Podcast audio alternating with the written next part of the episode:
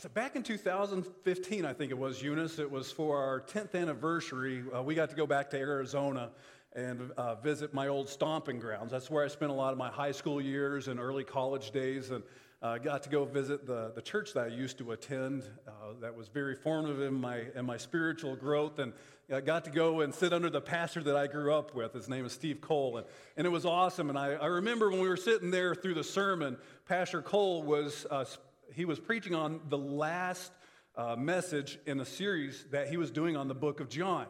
And no one else thought it was funny, but I was laughing because I left in 1999 and he was starting a series on the book of John. I just imagined all those years he was just teaching on the book of John. He's an expository preacher. It's not unheard of. They do that. And uh, so, anyways, today we're going to do a little bit of expository preaching where we're like, we're really honing in on one verse and we're going to be looking at it uh, pretty close. Now, the other reason I mention it is because we're going to be talking about the book of Galatians. And uh, if you were the last time you were here, hopefully it wasn't the last time you were here, but it was back in December 30th, I think it was, was the last time I preached. I preached on the first half of the book of Galatians. So if that was the last time you were here and you just came back again today, you're going to think we've been spending a lot of time in the book of Galatians. That's not the case. It's just kind of how we're going with. Uh, there was some low, some low hanging fruit uh, that, you know, just some juicy fruit, theologically speaking, that was still to be found in the book of Galatians. And I was like, man, I feel like I'm still left hanging, not talking about this second portion of the book of Galatians. And so that's what we're going to be doing today, is trying to, trying to grasp hold of some of that fruit that's still on the tree there. And so you can go ahead and open up your Bibles to Galatians chapter 5. And I'm going to review with you real quick because it has been three months or so since we've talked about uh, at least in here with, with me, about the book of Galatians. And so uh, Paul wrote the book of the Galatians to Christians, and it was a group of churches that were in the area of Galatia, which is like a strip of land uh, that goes right through the middle of modern day Turkey. And he wrote to them and he was scolding them for exchanging the true gospel, the gospel of grace, which is priceless, and exchanging it for a worthless gospel, the gospel of works and it was useless because it was unable to accomplish that which they had hoped. And the big issue was in Galatians 1 6. I, I, like those verses that kind of encapsulate arguments and big ideas. And this was the, the big issue that Paul was writing to, to address. He said, I'm amazed that you are so quickly turning away from him who called you by grace. That's going to be a key you know, word right there by grace, the gospel of grace that called you by grace of Christ and are turning to a different gospel, not that there is one. The gospel of grace. The gospel of grace. It's so easy for us to think that, you know, the, the old covenant, the Old Testament was a gospel of works, and then Jesus came and now it was a gospel, it is a gospel of grace. Like that was the turning point. And I want us to understand that it has always, always been a gospel of grace right from the very beginning. Even when God put Adam and Eve in the Garden of Eden, that was grace.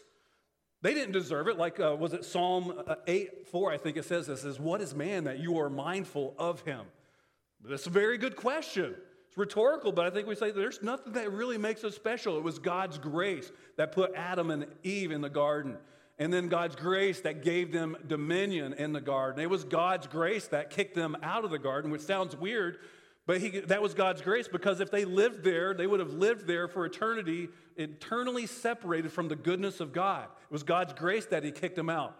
It was God's grace that He clothed them in their nakedness. It was God's grace that He gave them the promise of the Messiah that would rescue them from their sins. And up to that point, the only work that they had done was sin, really. So we see that, you know, it was just, uh, it's always God's grace, God's grace through the whole Old Testament. Abraham, God made the covenant with Abraham. What was Abraham doing in the middle of that covenant? He was sleeping. Wasn't doing a whole lot, was he? He was sleeping through that, through that covenant. The Israelites, God rescued Israel from captivity before the law was even given. That is grace. And so that's what it's so important that we recognize that it has always been a matter of grace. Grace. And this is the truth uh, that is one of the pillars of Christian doctrine justification by grace through faith in Christ Jesus. And that's why Paul says in Galatians 2:16, no one is justified by the works of the law.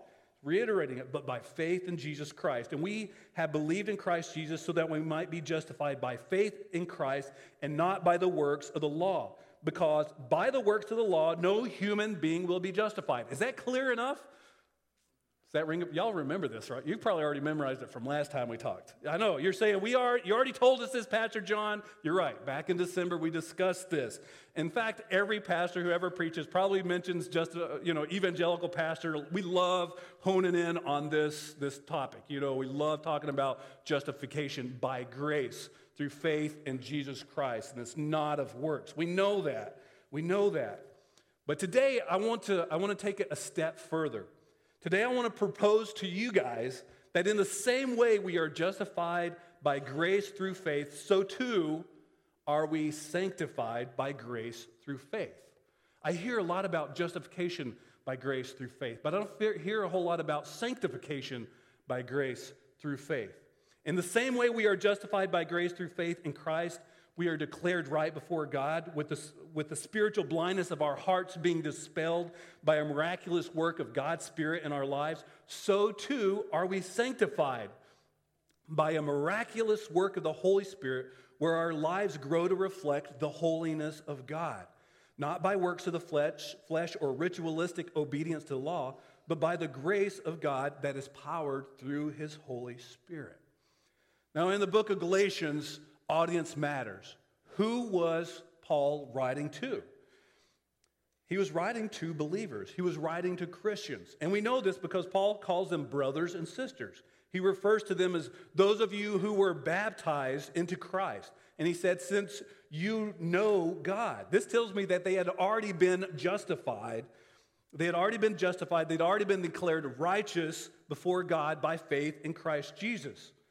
So when Paul talks a lot about salvation and justification to people who have already been, uh, you know, saved and justified, I don't think it was, it's kind of like a clue. It's like, I don't think that's his main point. It's like he's building to something else. I think he's trying to, I don't think he's just trying to clarify the salvation doctrine. I think Paul has a very practical purpose in mind. I think he's laying out a logical sequence of points and questions in order to reach an ultimate conclusion of how we should live out our Christian lives? That's a huge question.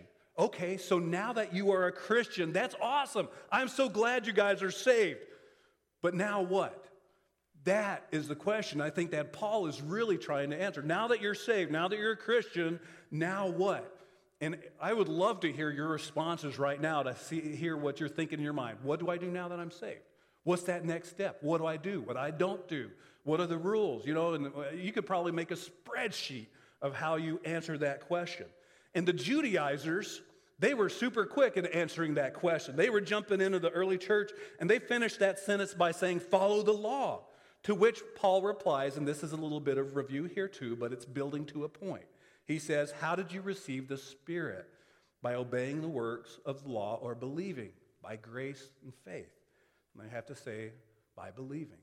How does God work miracles among you? In chapter 3, verse 5, by works or believing? By believing. How do you, uh, he says, what made Abraham right before God? Obeying laws or believing? Chapter 3, verse 6. And the answer is the same by believing. It's still a grace through faith kind of thing. Paul, I think, in, when he's, he's setting up this logical sequence of, of questions for them, he's coming, he's trying to firmly disconnect how God operates and interacts with us, his children, as being distinctly separate, completely separate from our ability to be able to obey the law. That is what grace is God working, God moving, God changing and accomplishing his good and perfect will without an ounce of our deserving it. This is true. This is true before salvation, it is true in salvation, it is true after salvation that it's all about grace through faith in Christ Jesus, no matter what time frame we are in, no matter what point we are in our walk with Christ. In this next verse, I want you to look at chapter 3, verse 3. I want you to look at this because this, this is the hinge pin. This is the verse that everything starts to change. Paul is building his case, and then he like nails this verse super hard. Everything turns, everything changes on this verse right here. Chapters one through three kind of are building up to this verse, and then four, five, and six are building off of it. Everything changes. I love this verse. It's an amazing one. He says, Are you so foolish? That's a great way to get your audience to respond favorably to you, isn't it? I should have opened with that one. Are you guys foolish? Yeah, you, you probably would have just stood up and walked away. He says, Are you so foolish that after beginning by the Spirit, you are finishing in the flesh. That is foolishness. And he's calling you a fool if you are relying and doing that in your Christian walk. What does that mean? What, is, what does it mean to start in the spirit and then going back and finishing in the flesh? That's a great question. Some questions for you that I'll present to you to help you maybe identify whether you are operating in the spirit right now as a sanctified, uh, you know, as you're going through the process of sanctification, or if you're operating and you're finishing your walk with Christ in the flesh. Are you tired and worn out and you can't keep doing this whole Christian thing? You are finishing in the flesh. Are you entangled and ensnared and enslaved by sin no matter how hard you try to get rid of it? You are finishing in the flesh. Do you have a mental checklist of things you must do each day or week or year that satisfies your obligation to God? You're probably finishing in the flesh. Are you more concerned about how people perceive you than God, how God perceives you? You are finishing in the flesh. Do you look around and see people who are doing so much better at being a Christian than you and it gets you down? You are finishing in the flesh. Do you look around and you see people who are doing, uh, who are, aren't doing so great, living out their faith, and they're struggling? And does that give you a little bit of a, like, make you feel a little bit better about yourself? You're finishing in the flesh. You are finishing in the flesh. If you are finishing in the flesh, I believe this next verse is a verse for you. Galatians 5 1. Are you there yet? Sorry, I told you to skip back to 3. My bad. Galatians 5:1 and I'm going to wait for you to get there. I want to hear all the pages stop. Don't be that guy at the last page. Galatians 5:1 says this, "For freedom Christ has set us free. For freedom Christ has set us free to stand firm. Therefore, and do not submit again to the yoke of slavery. For freedom, Christ has set us free. Stand firm, therefore, and do not submit again to a yoke of slavery. Freedom is the signal blessing of the economy of grace. Freedom only comes with from, from grace, from the gospel of grace, which is in direct contrast to the economy of the old uh, covenant and the law, which is bondage. It's no surprise that what was the physical state that Israel spent a majority of their time in?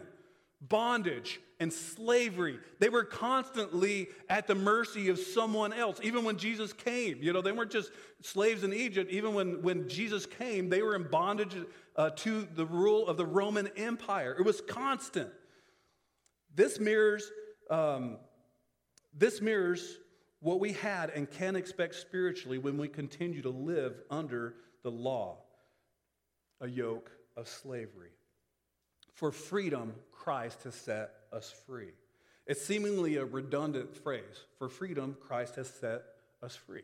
It's like me, me you know, telling you, I'm giving you this to give you this. It's, it's weird. We just don't speak that way. But I love what Paul's saying here. And uh, to illustrate a little bit, I'm going to pick on Natalie because Natalie, I think it's been a couple of years ago, Natalie was in Joyful Noise. She's in CBC Squared now. But at the end of the year, uh, they would always get prizes for how well their attendance, uh, you know, and memory verses, how well they did with all that. And she came home with this little toy. And uh, uh, it was kind of like a double sided car. It was really cool. You turned it on the bottom, it would just start going, and it would hit a wall, and it would flip over, and then it would just keep going. Well, Natalie, she was playing with this in her room and she turned it on and it was going, it went underneath her bed. And Natalie was like, oh no, I got to go get it. And so she goes underneath her bed and she's on the lower bunk. So she's like down on the ground and there wasn't a whole lot of room. She's under there trying to get her truck and her truck went over and it hit the wall. It flipped over and it came back. Problem is, is that her hair is laying all over the ground. And these wheels are just constantly going, four of them. She comes walking into the living room. It was one of the funniest things I've ever seen. Natalie comes in walking like a wet cat, and she's got a truck stuck to the side of her head with all of the all of her hair you know just totally entangled inside of these wheels and uh, it was hard not to laugh thankfully natalie she's a great sport she was kind of like laugh and smirk a little bit and uh, it took us a while but we finally got her extracted from this vehicle and uh, it was it was a fun memory thankfully natalie didn't come back in a few minutes later after I had extracted her, unentangled her from that, she didn't come back in and say, Dad, happened again. I would have been like, I didn't just I didn't just unentangle you, Natalie, so you could go get entangled again. That's ridiculousness. And parents, you probably have some great stories about you doing helping your kids out, and they go and do the exact same thing, and you have to help them out again. And Paul is saying something very similar here when he's saying, For freedom, Christ has set us free. He's saying, he's telling the Galatians, you guys, you, I've, you've been unentangled from it. Don't, why are you going back to it and getting all tangled up again? Like Romans 8 2 says, For the law of the Spirit of life has set you free from the law of sin and death. Why are you going back to the law of sin and death now that you're saved? It's ridiculousness, it's craziness. I didn't set you free from the law of sin and death for you to go get tangled all back up in it and again. Going back to Galatians 5:1 again, it says, For freedom Christ has set us free. Stand firm, therefore, and do not submit. Another uh, other translations say, um, entangled. Do not submit. Do not get entangled. Now you see where I get that illustration from. Do not, get, do not submit again to a yoke of slavery. This yoke is so important for us to understand theologically what is happening here. A yoke is crucial to make an ox plow a field. Am I right? Yeah, we can get some amens. Yeah. A yoke is critical to making an ox be useful. It forces and makes an animal do what it would not normally do of its own free will. If it was free, an ox is, is not out plowing the field. That's ridiculous. Unyoked oxen do not plow fields. Why? Because it's not in its nature.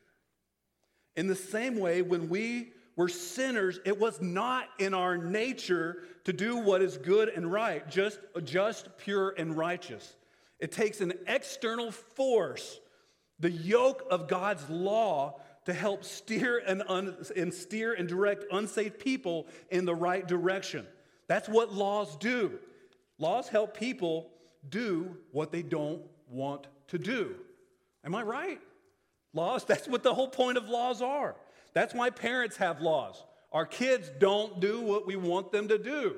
So we have laws and rules because our cute little kids are depraved. That's why our government has laws because our noble citizens are depraved. That's why my wife has laws because her husband is depraved. Amen, guys? Or no, amen, all the women, I think is on. Yeah. Amen, women? Yes. Your husbands are depraved.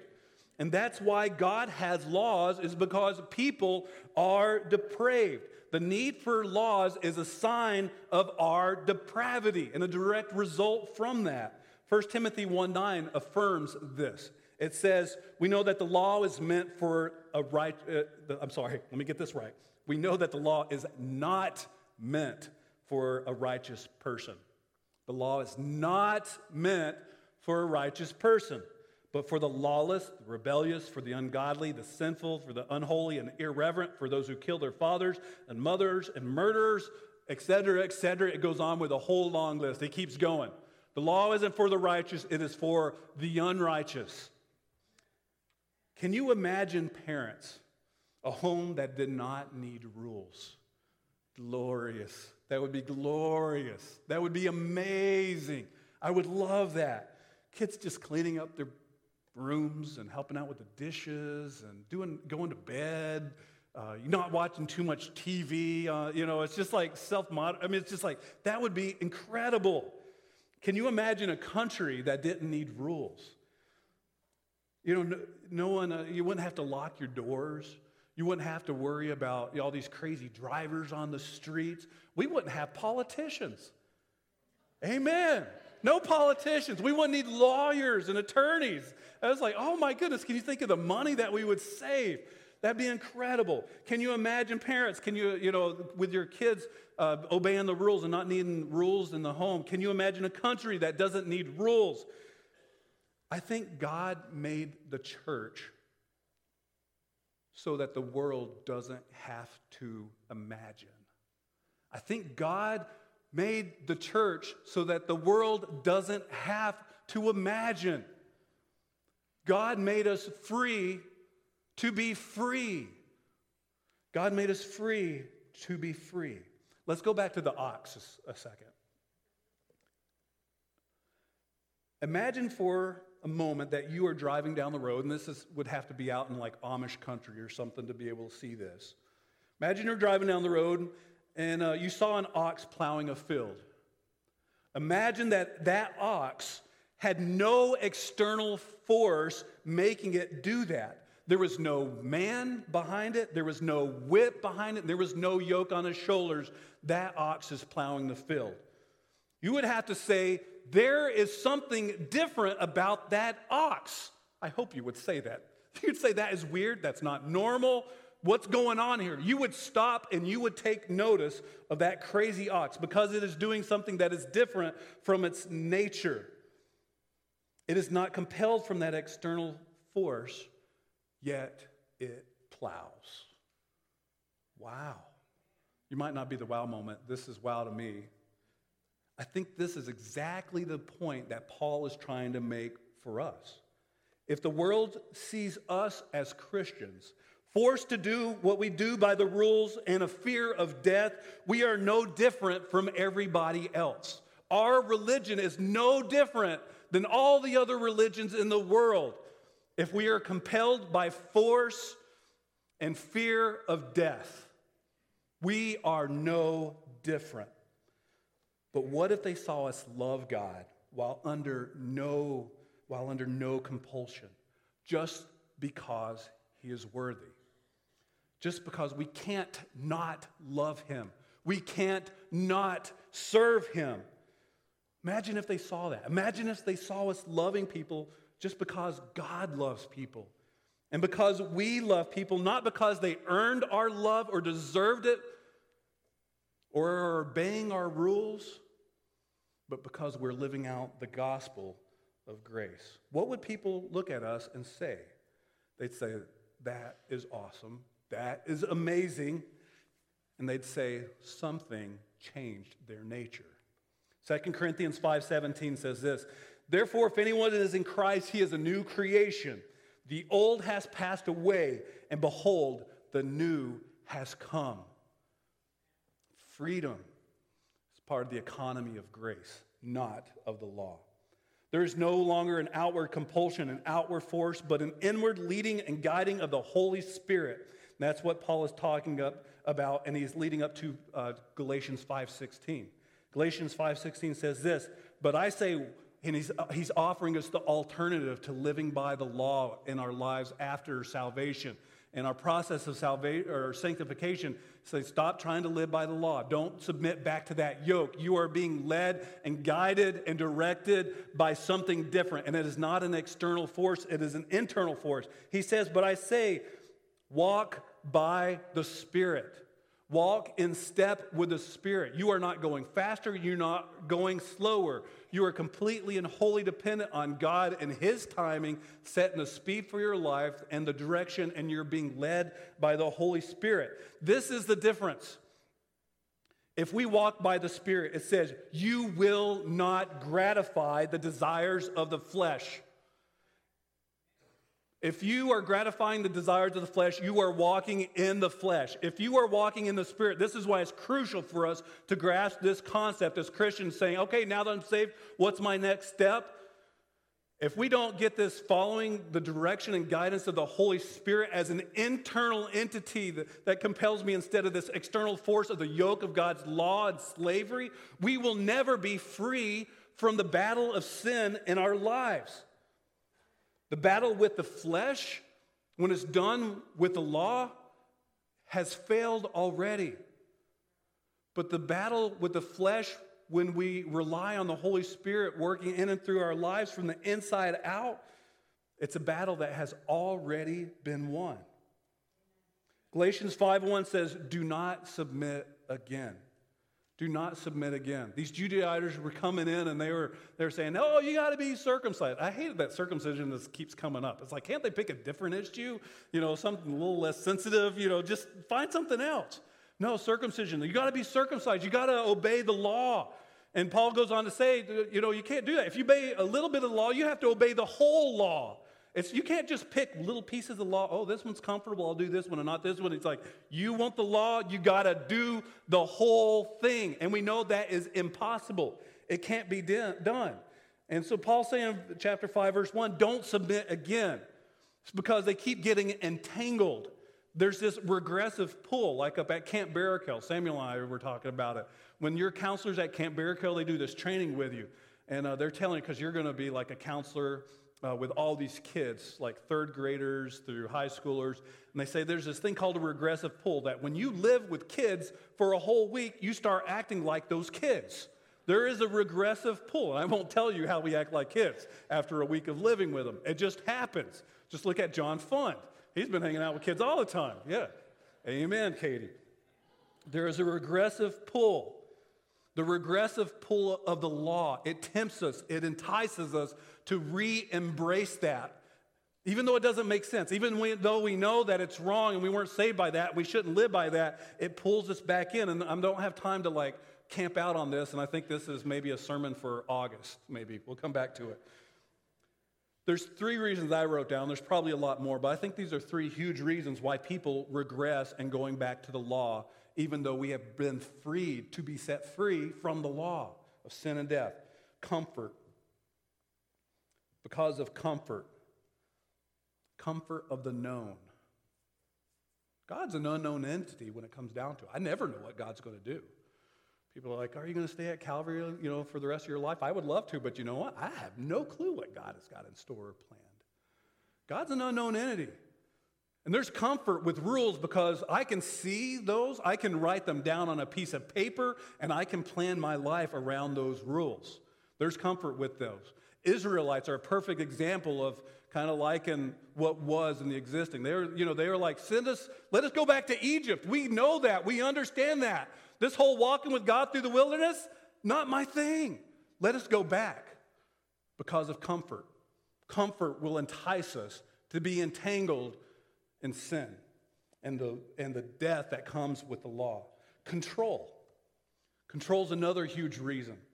Because you know what? Every law has a, and teenagers know this, every law has a loophole. Christians who are living in the flesh are incredible at finding loopholes that allow them, yes, I'm living my life for God, but you know what? I found ways to live my life for God and for me all at the same time. We like laws because we can manipulate them, and in manipulating those, we manipulate God. And we also like the law because of image. Laws and legalism make our flesh look good to other people. Laws that we obey make us look good to other people. And we care so much what other people think. That's why Jesus challenged the Pharisees. He, well, he called them, he's like, You're whitewashed tombs. Whitewashed tombs. Because they were concerned more about their image and looking good. Flesh loves that. The downside of submitting again and being entangled in the law of sin and death after we're saved, Paul says this. I'm just going to encapsulate it, and he continues through chapter 5. He says, Christ will be of no advantage. Congratulations, you did not win. Christ will be no advantage in your life. You will be obligated to keep the whole law. Good luck with that. You will be severed from Christ, fallen away from grace. Wow, harshness. Great reason to live and walk in, in the Spirit in your life and not return to the law. Romans 8, 3 through 4 says this For God has done what the law, weakened by the flesh, could not do. By sending his own son in the likeness of sinful flesh, and for sin, he condemned sin and sinful flesh, in order that the righteous requirements of the law might be fulfilled in us. Fulfilled, not partly filled, not almost filled, but fully filled in us, who walk not according to flesh, but according to the Spirit. But according to the Spirit. Get this if Jesus fulfilled the righteous requirements of the law, in order that we could be justified and saved, if those righteous requirements really and truly have been fulfilled, then why is it that we sometimes think that we have to continue working to fulfill the righteous requirements of the law after we have been saved? As if Jesus' work was not fully filled, not fully done. It's almost like Jesus died on the cross to buy us a longer stick so we could pole vault the bar. It's almost like Jesus is our performance enhancing drug that we take a little bit of this Jesus so that we can accomplish the task. Christ fully filled the righteous requirements of the law once and for all. And it's only by grace that we are saved, and it's only by grace that we are sanctified by the work of His Holy Spirit living and active in our lives. That is what roots out sin. Be thankful that you were neither justified or sanctified by your ability to attain the standard of the law. And I think it's a very simple reason why, is because, uh, let's be honest, how have you guys been doing now that you've been saved? How have you been doing at fulfilling the righteous requirements of the law? Raise your hand if you've been doing pretty good. I don't want to rely on the law before I'm saved, and I don't want to rely on the law after I'm saved. Neither one. When we finally stop fighting the impossible war of battling our flesh, with the law. We can instead submit our flesh to the Spirit of God, and we will finally have some free time to do something productive and constructive. This is the amazing thing that like Paul is trying to finally get us to. It's like so many Christians find their, their Christian life is, is obsessed with rooting out sin. We've got to get past that. And the only way we can get past that is not the law, it's through the Holy Spirit working in and through that. And again, that's another sermon talking about how that's fleshed out. That doesn't work good. We shouldn't talk about the Spirit. Yeah. Galatians 5:13 says this. For you will call to freedom, brothers, only do not use your freedom as an opportunity for the flesh, but through love serve one another.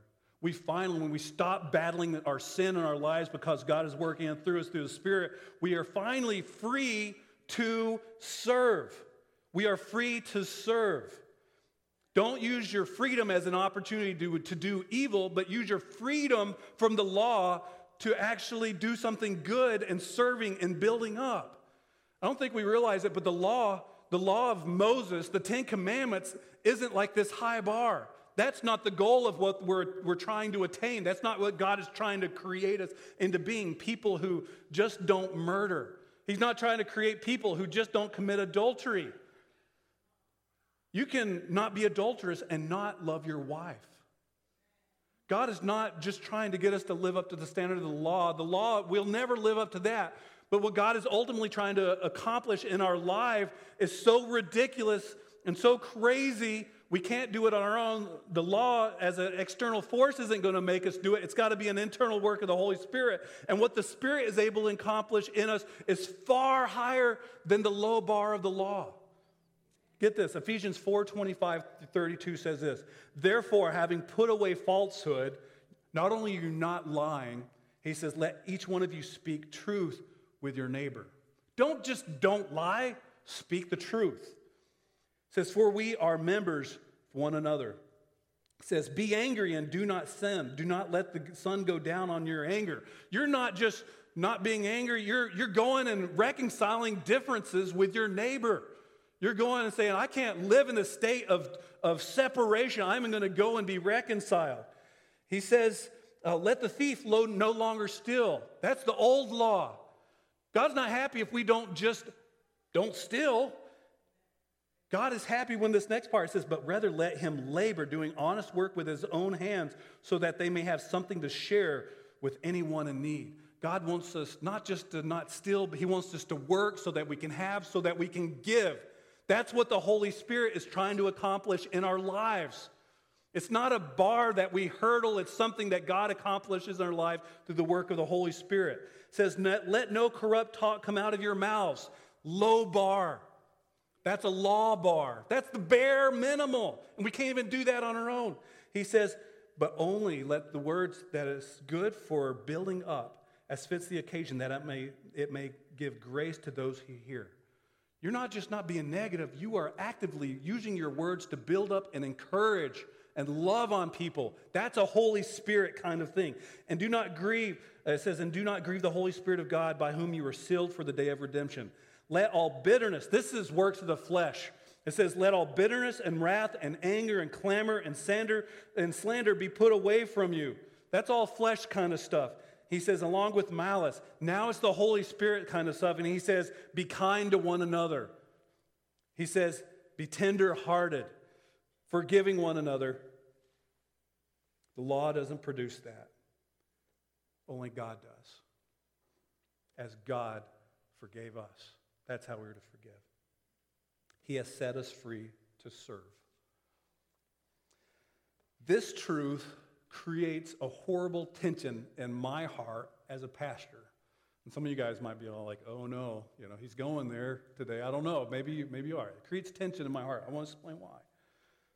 I feel the same fears that the Judaizers probably felt. This doctrine of grace is dangerous. It replaces the law with license. You might hear that a lot. If we get rid of our rules and our standards, the church will fall apart. We've heard that for years and years and years. This week I read a book. It's a commentary on the book of Galatians. It was written by a guy named Warren Wiersbe, and uh, he, it's called Be Free. And it was one of the most liberating couple of chapters that I read in a long time. Loved the book. But Warren Wiersbe, before I tell you what he said, I want to give you some of his credentials so you know I'm not just going and pulling this from like Rob Bell or somebody else that's like a little bit more off base. Warren Wiersbe was Calvary or was a pastor at a, a Calvary Baptist church, no less. It's down in Kentucky, but he was a he's a Baptist pastor.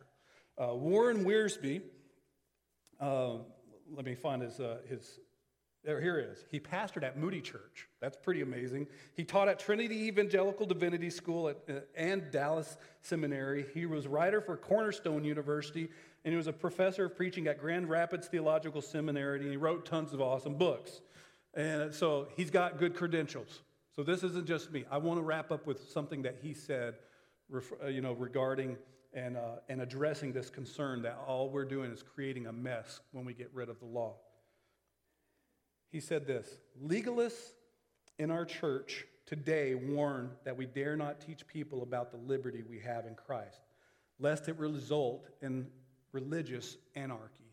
That's what we're afraid of. He says this The Christian who lives by faith is not going to become a rebel.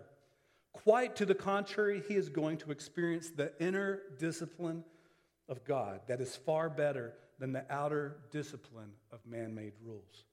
No man could become a rebel who depends on God's grace. No man can become a rebel who depends on God's grace, yields to God's Spirit, lives for others, and seeks to glorify God.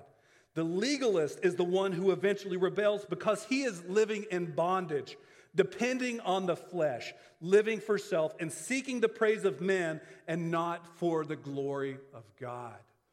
The legalist is the one that is going to be entangled and snared in sin and capturing others in that same false doctrine. Legalism is a dangerous doctrine because legalism attempts to do the impossible, change the old nature, and make it obey the laws of God. something only the Holy Spirit working in and through us can do. For freedom, Christ has set us free. Stand firm, therefore, and do not submit again to the yoke of slavery. Because by grace we are justified by faith in Christ Jesus, and by grace are we sanctified by grace, faith in Christ Jesus.